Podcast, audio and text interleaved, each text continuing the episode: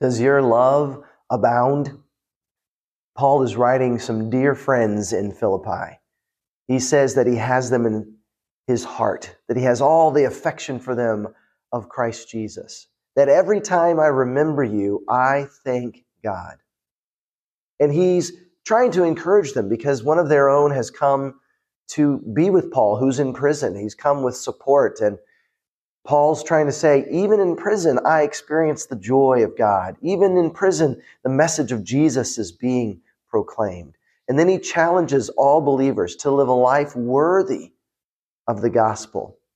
That means if we believe in the one who forgives us, that we need to forgive. If we believe in the one who gave his life, then we need to give our lives.